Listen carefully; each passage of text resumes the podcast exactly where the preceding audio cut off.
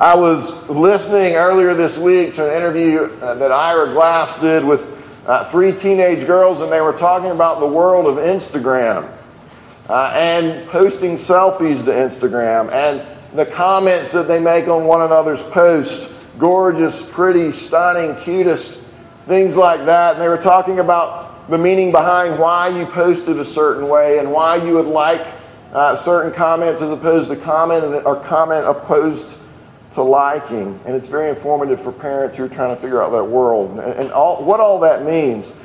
And a lot of what is going on is simply affirming one another through what you're posting.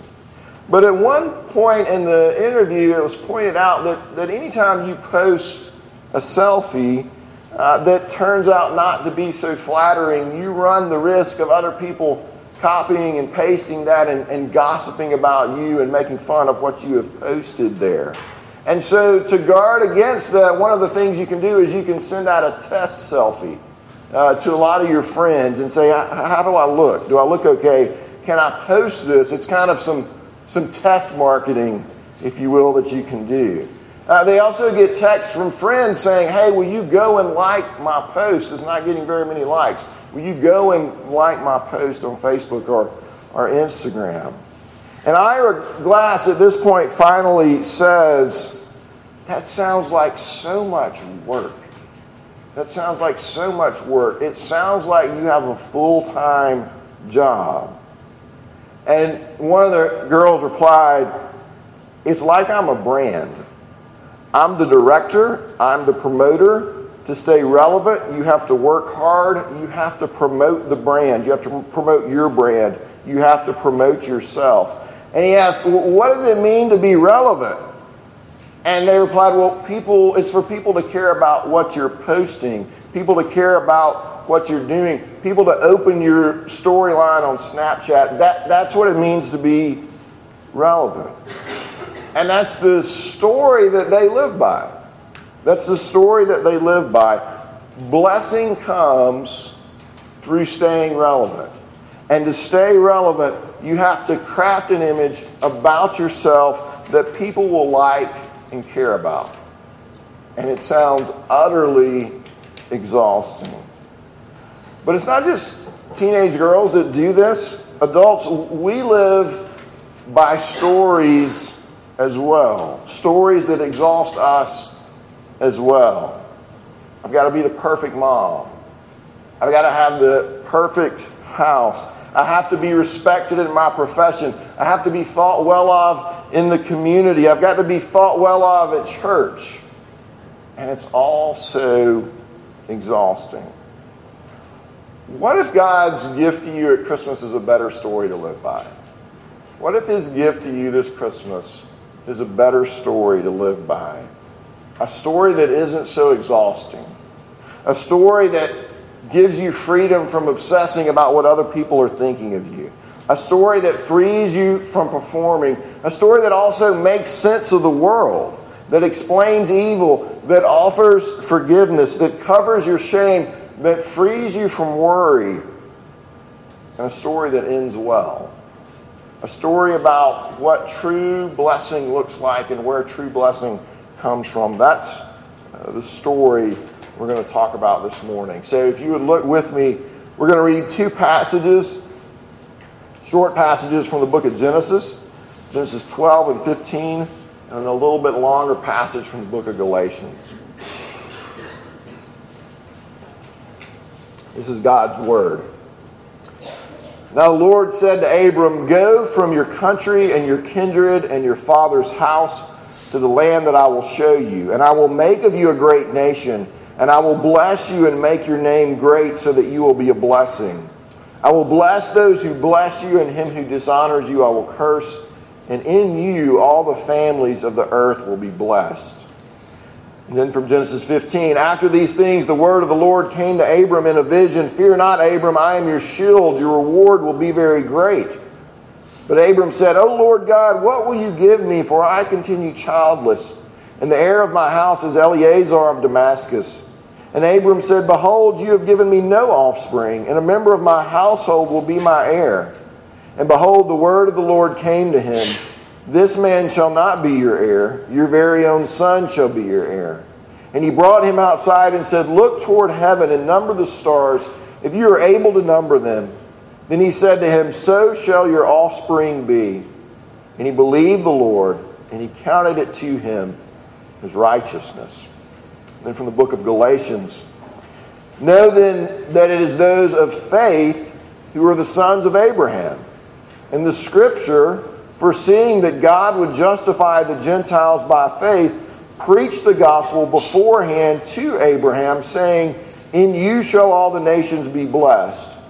So then, those who are of faith are blessed along with Abraham, the man of faith. For all who rely on works of the law are under a curse, for it is written, Cursed be everyone who does not abide by all things written in the book of the law and do them. Now it is evident that no one is justified before God by the law, for the righteous shall live by faith.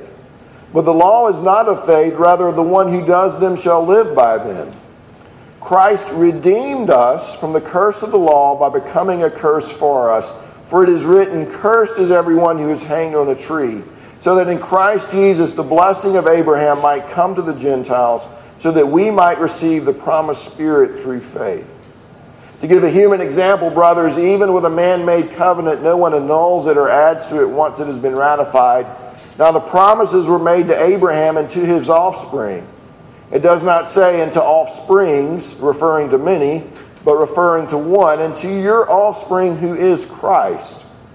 This is what I mean. The law which came 430 years afterward does not annul a covenant previously ratified by God so as to make the promise void. For if the inheritance comes by the law, it no longer comes by promise. But God gave it to Abraham by a promise. Why then the law?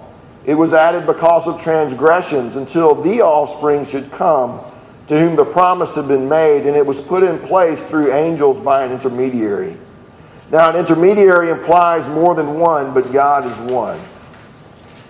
Is the law then contrary to the promises of God? Certainly not. For if a law had been given that could give life, then righteousness would indeed be by the law. But the Scripture imprisoned everything under sin so that the promise by faith in Jesus Christ might be given to those who believe. Now, before faith came, we were held captive under the law, imprisoned until the coming faith would be revealed. So then, the law was our guardian until Christ came in order that we might be justified by faith. But now that faith has come, we are no longer under a guardian. For in Christ Jesus, you are all sons of God through faith. For as many of you as were baptized into Christ have put on Christ. There's neither Jew nor Greek, there's neither slave nor free there's no male and female, for you are all one in Christ Jesus. And if you are Christ, then you are Abraham's offspring, heirs according to the promise. Let me pray for us.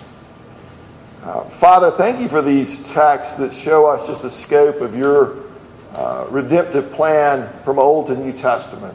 Uh, that show us uh, the amazingness of your love for us. Uh, God, I pray that you'd help me to handle these carefully and, and present them clearly now, and that you would give us uh, ears to hear and hearts to believe the good news of your scriptures. We ask it in Jesus' name. Amen.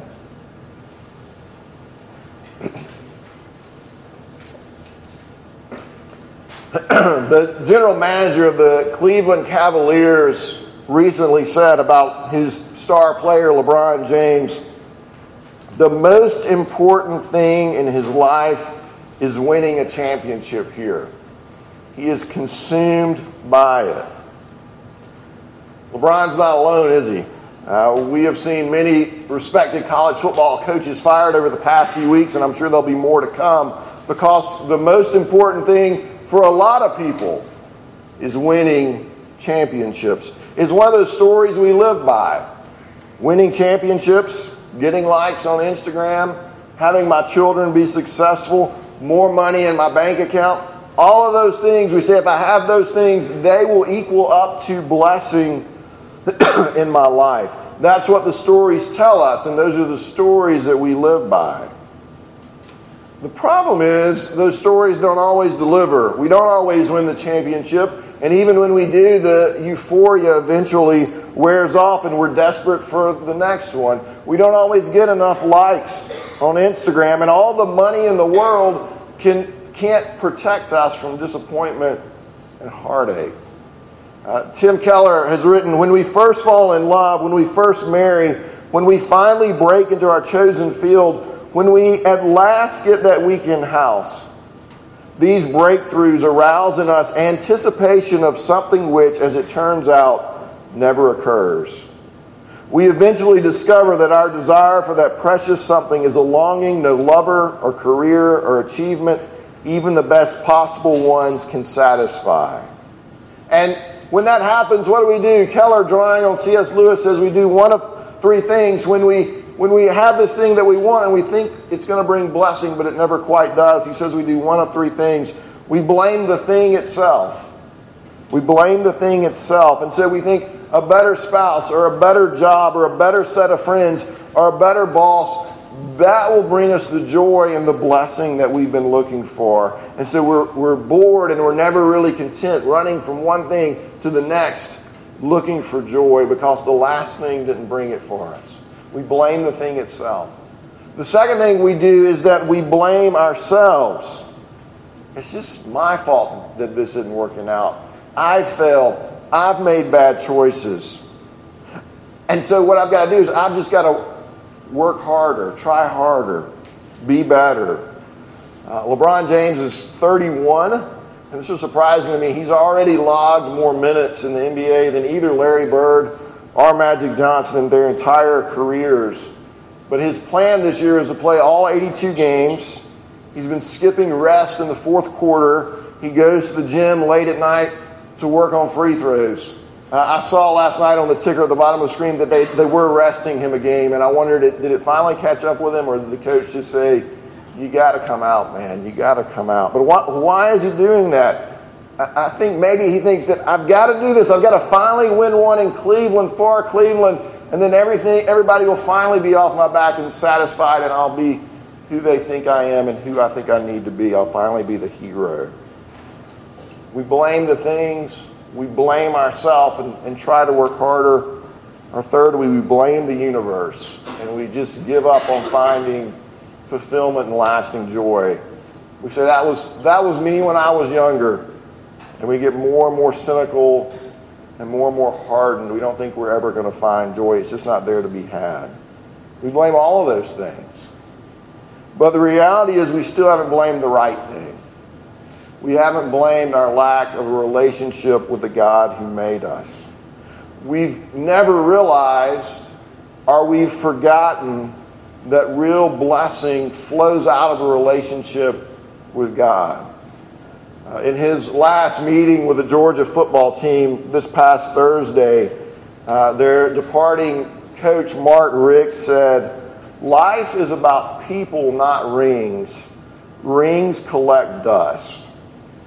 Life is about people, not rings. Rings collect dust. What did he just say when he said that? He said, Guys, I'm actually living by a different story than most other people are in the, the football crazy South he had realized that blessing comes from knowing and being known, from loving and being loved by other people. And ultimate blessing comes from knowing and being known, from loving and being loved by a supreme person, from knowing and loving God. In Genesis 12, God calls Abraham, and what he says to him is, I will bless you.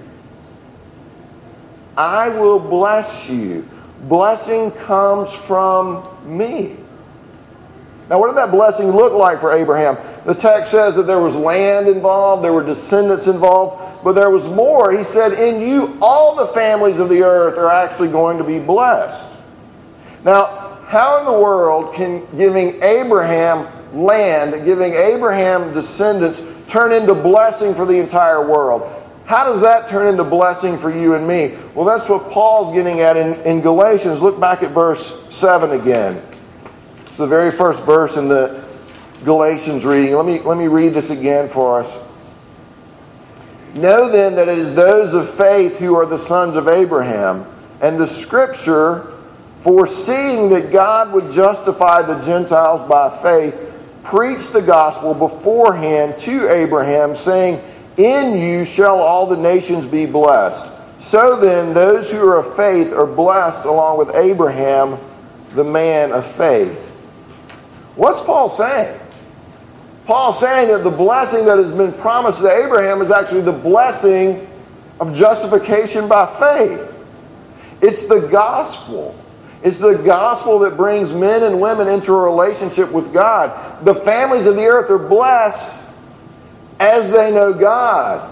And that comes about through the gospel that God is preaching beforehand to Abraham. Look, Paul understood, he understood the Old Testament. He understood that these promises referred, first of all, to the land of Canaan, which God would give to Abraham's physical descendants. He wasn't ignorant of the Old Testament, but he also knew that there was more going on than just getting some real estate in the Middle East.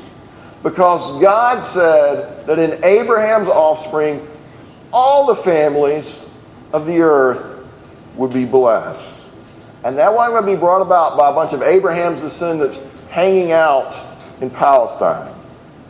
Paul understood that both the land and the seed that was promised, the offspring that was promised, ultimately had a spiritual significance.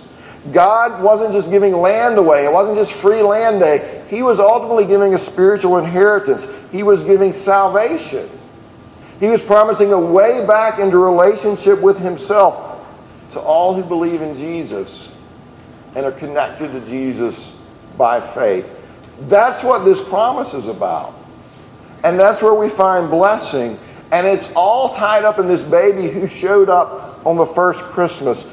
Jesus came to bring blessing to the world.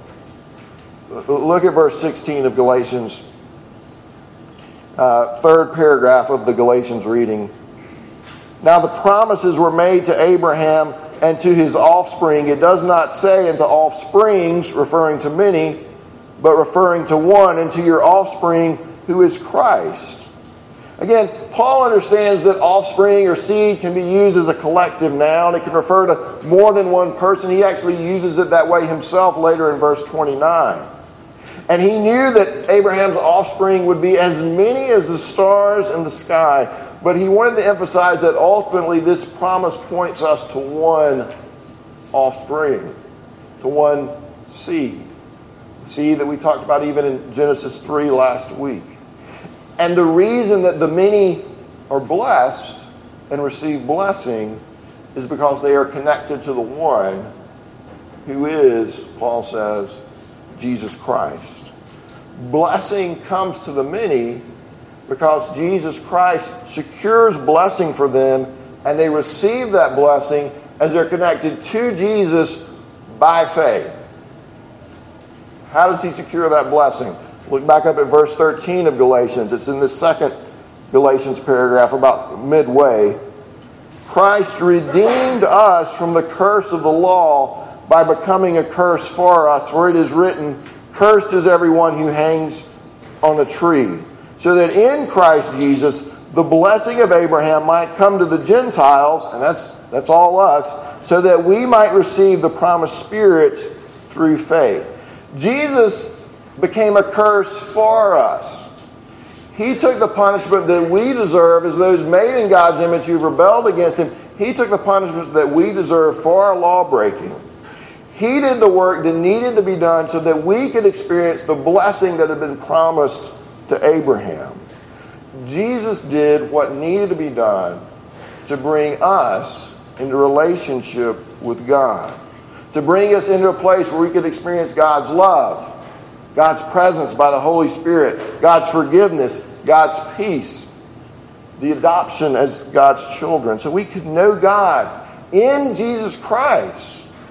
We find this blessing that's promised to Abraham. Uh, Guardians of the Galaxy, I guess it was out a couple of years ago now, so, so I don't think I'm going to give anything away. But there's this, there's this big crash at, at one point where it looks like everybody's going to die from this crash, but that tree dude, Groot, um, if you remember, he's like this creature that I, he's just got branches that come out and can grow in any direction.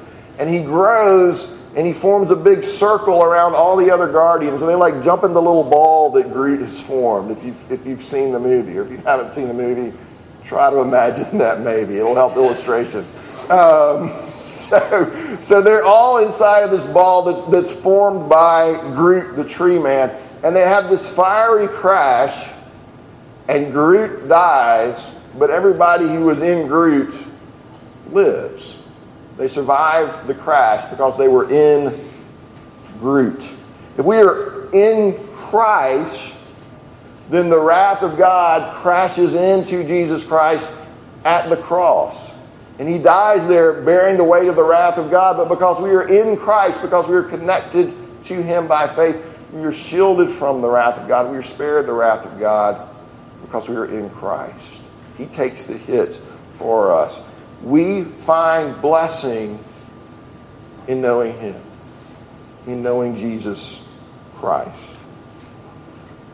I, I was thinking about this, and I, I, think if there was one thing, if I could like like come around and grab each one of you first thing in the morning, I know that'd be startling. But it, like if I could if I could grab you first thing in the morning and make you believe one thing, if I could make you believe one thing if I could grab myself every morning and make me believe one thing, it's that blessing comes from knowing God.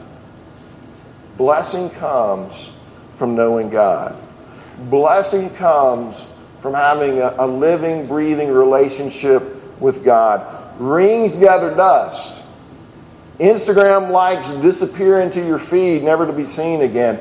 Life is about knowing and being known by a person about knowing God and being in relationship with Him. That's the true source of blessing. There's a, uh, a, a, praise song. I don't know if you've ever sung it here by not. I think it's Jesus, Lamb of God. And one of the lines in it is, You're the treasure that I seek. You're the treasure that I seek. You know, the, the, the story of the prodigal son, the, the sons, the youngest son ran off into the far country doing what? He was looking for blessing in all the wrong places. We run off ourselves into all sorts of far countries looking for blessing when the real treasure is found in a restored relationship with God that comes about not through our work, but through the work of Jesus Christ for us.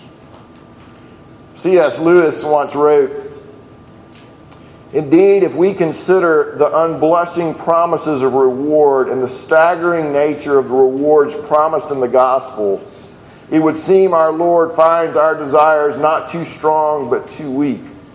We are half hearted creatures fooling around with drink and sex and ambition when infinite joy is offered us, like an ignorant child who wants to go on making mud pies in the slum because he cannot imagine what is meant by the offer of a holiday at the sea. We are far too easily pleased. Uh, Psalm 16, verse 11. You make known to me the path of life. In your presence there is fullness of joy. At your right hand there are pleasures forevermore. What if, what if we really believe that? What if, if you and I really believe that? What if, what if that was the story that we lived by? What if that was the story we lived by? How would that affect the way I use social media? How would that affect how much time I spend at work? How would that affect the way I approach my work when I'm there? How would that affect the things I pursue and chase after? How would that help me when I'm struggling and life is hard and nothing seems to be good and the, the kids are sick? again and again and again. I think if we really grasp that story, it really would change how we approach everything. The, um, the Charlie Brown Christmas story has been in the news this week, and, and I decided to use it as an illustration but before all that happened, so I, there's attached no political meaning to this story. Uh, but uh, in, the, in the Charlie Brown Christmas story, Charlie Brown gets to the play and he brings this tiny, shaggy little tree in, and everybody makes fun of him, and they just kind of boo him out of the room because they want the big, bright, multicolored tree with all of the lights. They want the glamorous tree. But then something changes, and they run and they find Charlie Brown and they decorate the tree and they gather around and sing Silent Night. Now, what happened to get from here to here? Well, Elijah stands up and he, he quotes from memory the story of Jesus' birth. He, he, quotes, I think it's from the, from the Gospels of, of Luke. What changed? What changed? That story changed everything. The story of Jesus changed everything about the way they were thinking about Christmas and about what was really important. The blessings that are promised to Abraham, the blessing of, of knowing God and having a relationship with Him comes to you, can come to you through faith in Jesus Christ. That's the story. That's the story that God offers to you. And if you begin to live your life by that story, that would really change everything. I want to uh, close with this. What if, having told you that, I told you that the best way to go deeper into the story, deeper into the treasure that, that you have in Jesus, is to go and share him with other people? That might be scary to many of us.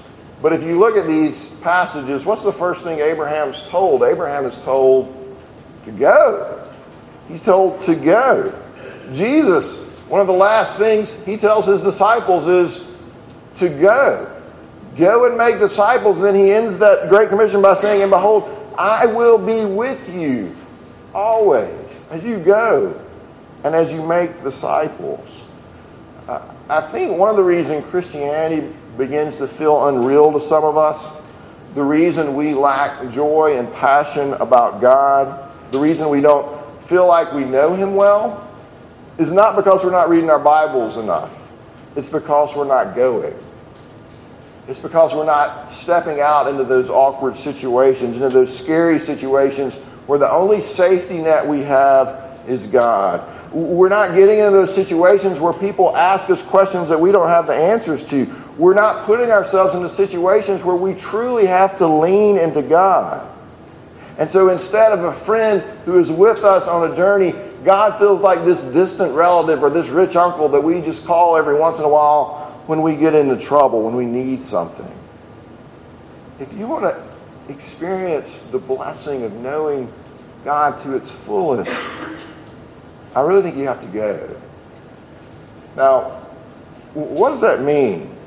It means that you and I have to figure out how to carry out the Great Commission, how to tell this story about Jesus, how to live this story about Jesus out in our everyday lives, wherever God has placed us. We have been blessed, along with Abraham, in order to be a blessing to others. And we have to, to figure out how to do that. But let me, let me give you one suggestion. Uh, we do need people, we've talked about this, we need people who will lead Bible studies. And if you came up to me and said, Justin, I want to lead a Bible study in the spring, I would be excited about that. But if you came up to me and said, I'm not going to be involved in a Bible study this spring. I'm going to get together with three unbelieving neighbors and watch The Walking Dead every week for a year. I would be more excited about that.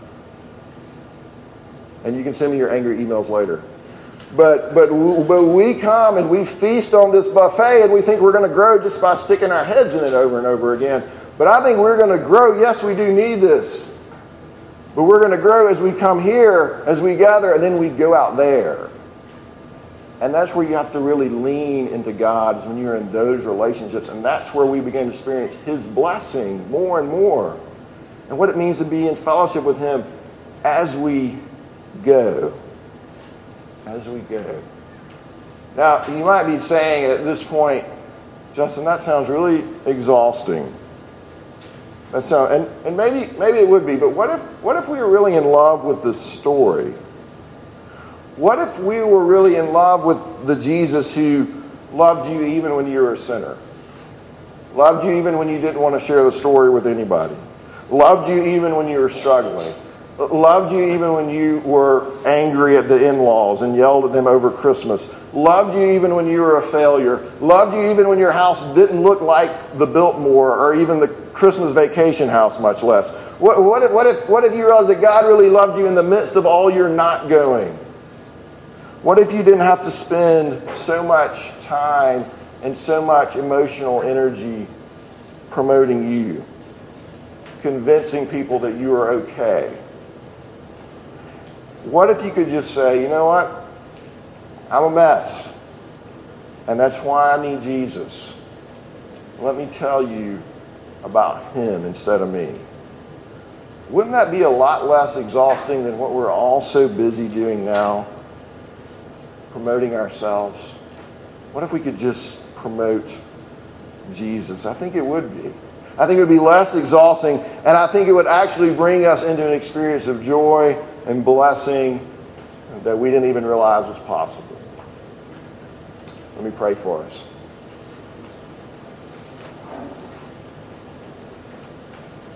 Father, thank you for this great treasure of blessing that we find in Jesus Christ. And we find in relationship with you that Christ brings us into. Uh, Father, we, we confess that, that we repeat the story, but, but we often live by other stories that tell us where to find blessing. So, God, I pray that you'd help us to see that those are empty and those are, are dead ends and that those will wear us out. Help us to run to, to this story and to take such delight in this story and to rejoice in it so much uh, that we want other people to, to hear the story as well. We ask it all in Jesus' name. Amen.